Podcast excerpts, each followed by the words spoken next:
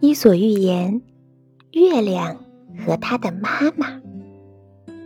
一弯月亮挂在高高的夜空中，它专心地发着光，给夜里赶路的人以光亮。夜深了，没有衣服穿的月亮觉得有点冷，他央求妈妈给他做了一件斗篷。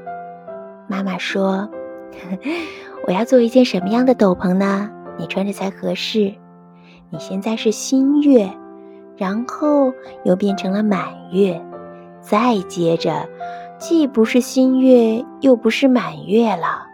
我想，我需要给你做好多件不同尺寸的斗篷才行啊。